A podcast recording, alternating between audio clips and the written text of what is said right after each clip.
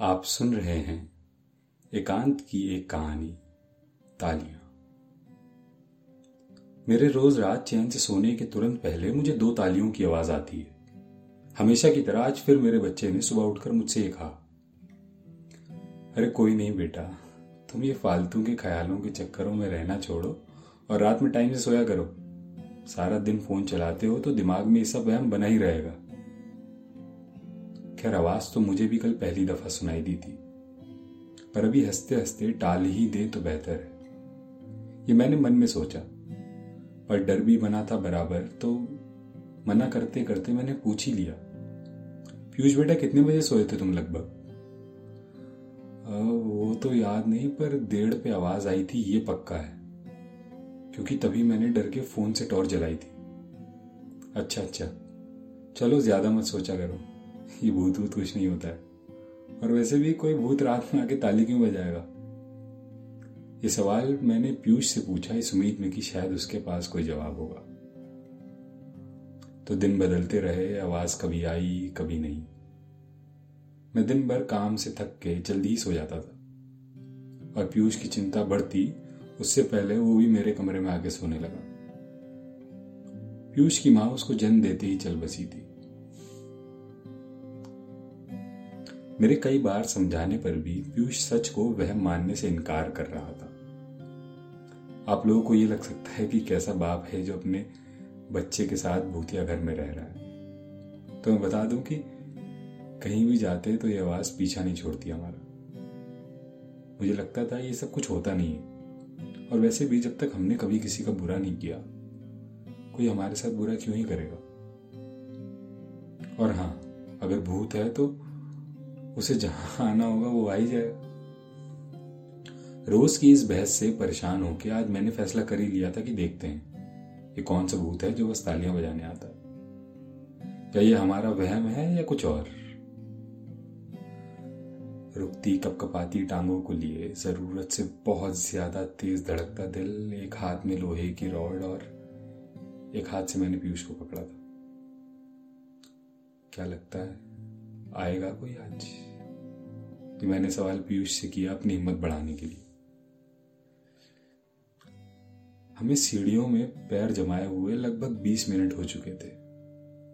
घड़ी में समय देखा तो एक बीस बज रहा था। पता नहीं क्यों बिल्कुल अभी याद आया कि एक दिन बाद पीयूष बीस साल का हो जाएगा। इस बात का कोई मतलब भी नहीं। पता ही नहीं चला कि इसकी उम्र कब इतनी बढ़ गई। फिर हँसी आए कि बीस साल का होके भी केवल तालियों की आवाज़ से डरता। है पर मैं भी तो पैतालीस का हो गया हूँ। तो डर तो शायद सबको ही लगता है। लगभग तीस पैंतीस मिनट हो गए मुझे यही सोचते सोचते और मेरे पैरों के दर्द से पता चला कि भूत से कल मिल लेंगे, आज सो जाते हैं। लगता नहीं कि कोई आएगा आज। उस रात शायद सच में आवाज़ भी नहीं आई। मुझे अब लगने लगा कि सच में बस वहम ही है ये मेरा। खैर तो हम सो गए। और अगला दिन यानी कि पीयूष का जन्मदिन, तेरह जनवरी। आज का दिन बहुत अजीब सा रहता है। इसका बर्थडे भी है और सरिता की बरसी भी। तो हमेशा की तरह सुबह नहा धोकर हम मंदिर चले गए। फिर आश्रम, फिर रेस्टोरेंट और फिर घूम घाम कर घर आ गए। लौटते हुए शाम के समय सात बज गए थे। हमने आते समय कोई आइसक्रीम ले ली थी और बचा हुआ केक भी पैक करा लिया था। आते ही सामान फ्रिज में रखा और मैं यूँ ही कुछ अपनी ऑफ़िस की फाइलों के बीच में अपना काम ढूंढते हुए व्यस्त हो गया और पीयूष अपने फ़ोन में कुछ लगभग दो घंटे बाद तालियों की आवाज़ आई। एकदम साफ़, जैसे कोई मेरे बस एक हाथ की दूरी पे बजा रहा हो। मैं एकदम से डर गया। पूरे शरीर के रोए खड़े हो गए। मैं अपने आप को पूरा संभालता हुआ ज़ोर से आवाज़ लगाई, पीयूष! पीयूष। फिर कोई जवाब नहीं। मेरी दो आवाजों के बाद मुझे फिर से तालियों की आवाज़ आई। वही हर बार की तरह सीढ़ी के पास से। मैं भागा भागा गया, मैं रॉड ली, ना फ़ोन। वहाँ पर बहुत हल्की सी रोशनी थी। केवल दो हाथ दिख रहे थे। वो हाथों पे जले हुए कुछ निशान से थे। मुझे यकीन हो गया कि चलो ये तो पीयूष ही खड़ा है। कुछ तीन चार हफ़्ते पहले उसके हाथ जल गए थे किचन में। तभी मैं पहचान गया था। मैंने ज़ोर से अपनी सांसों और खुद को समेट के आवाज़ दी, पीयूष बेटा, तुम हो क्या?